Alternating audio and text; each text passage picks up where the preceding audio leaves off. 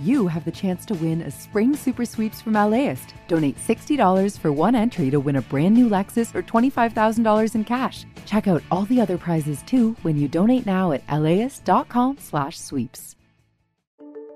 This is the SoCal update. I am Juan Davis. Coming up, changing your career during the pandemic, plus we open up the mailbag to take your questions on COVID-19. It's Thursday, March 25th. Our aging population means there's a growing demand for health workers to care for the elderly. Many of these positions require only short term training and therefore could be especially attractive to workers who lost jobs during the pandemic. Jill Replogle takes a look at the pros and cons of becoming a certified nursing assistant. Jill, why this particular job? Well, I wanted to explore some relatively quick and inexpensive training programs for jobs that are in high demand, and certified nursing assistants or CNAs definitely fit that bill. California is expected to have a shortage of nearly 13,000 nursing assistants each year through 2024. And training programs can be as little as six weeks long. I looked at one program that costs $1,800, but some are even free. And what do CNAs do exactly? Well, they're really the frontline caregivers at nursing homes and long term care facilities. They also work at hospitals and in people's homes. They help patients feed and bathe, they take vital signs, and they're often taking care of patients' mental and emotional well being as well. It's extremely hard work. All of the healthcare experts I talked to said CNAs don't get paid nearly enough considering how much they're expected to take on. Salaries usually start at minimum wage.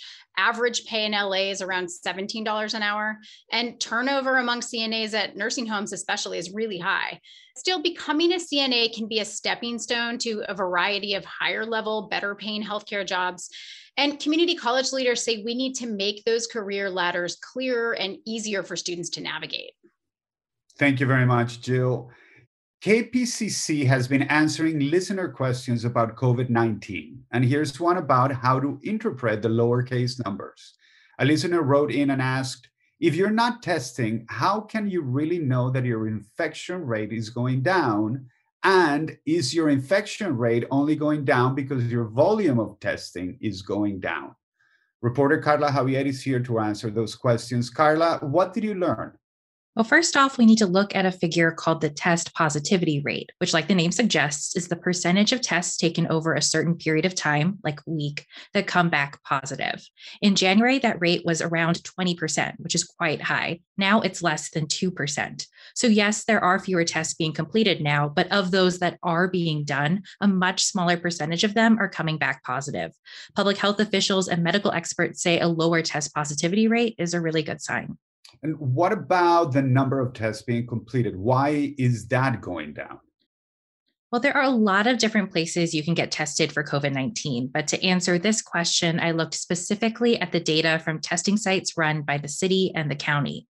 At the peak in January, those sites completed almost 300,000 tests in a single week. During one week this month, those sites completed a little more than 41,000 COVID 19 tests. If you just looked at the tests, you would see that those numbers did go down. But that same week in March, the sites had the capacity to do another 180 80,000 tests. So that tells us the demand for COVID 19 tests is down compared to earlier this year. The County Department of Health Services told me that lower demand could be caused by a few things fewer cases, less transmission in the community, and the fact that more people are vaccinated now. Thank you, Carla. And thank you all for joining me on this SoCal update. See you next time.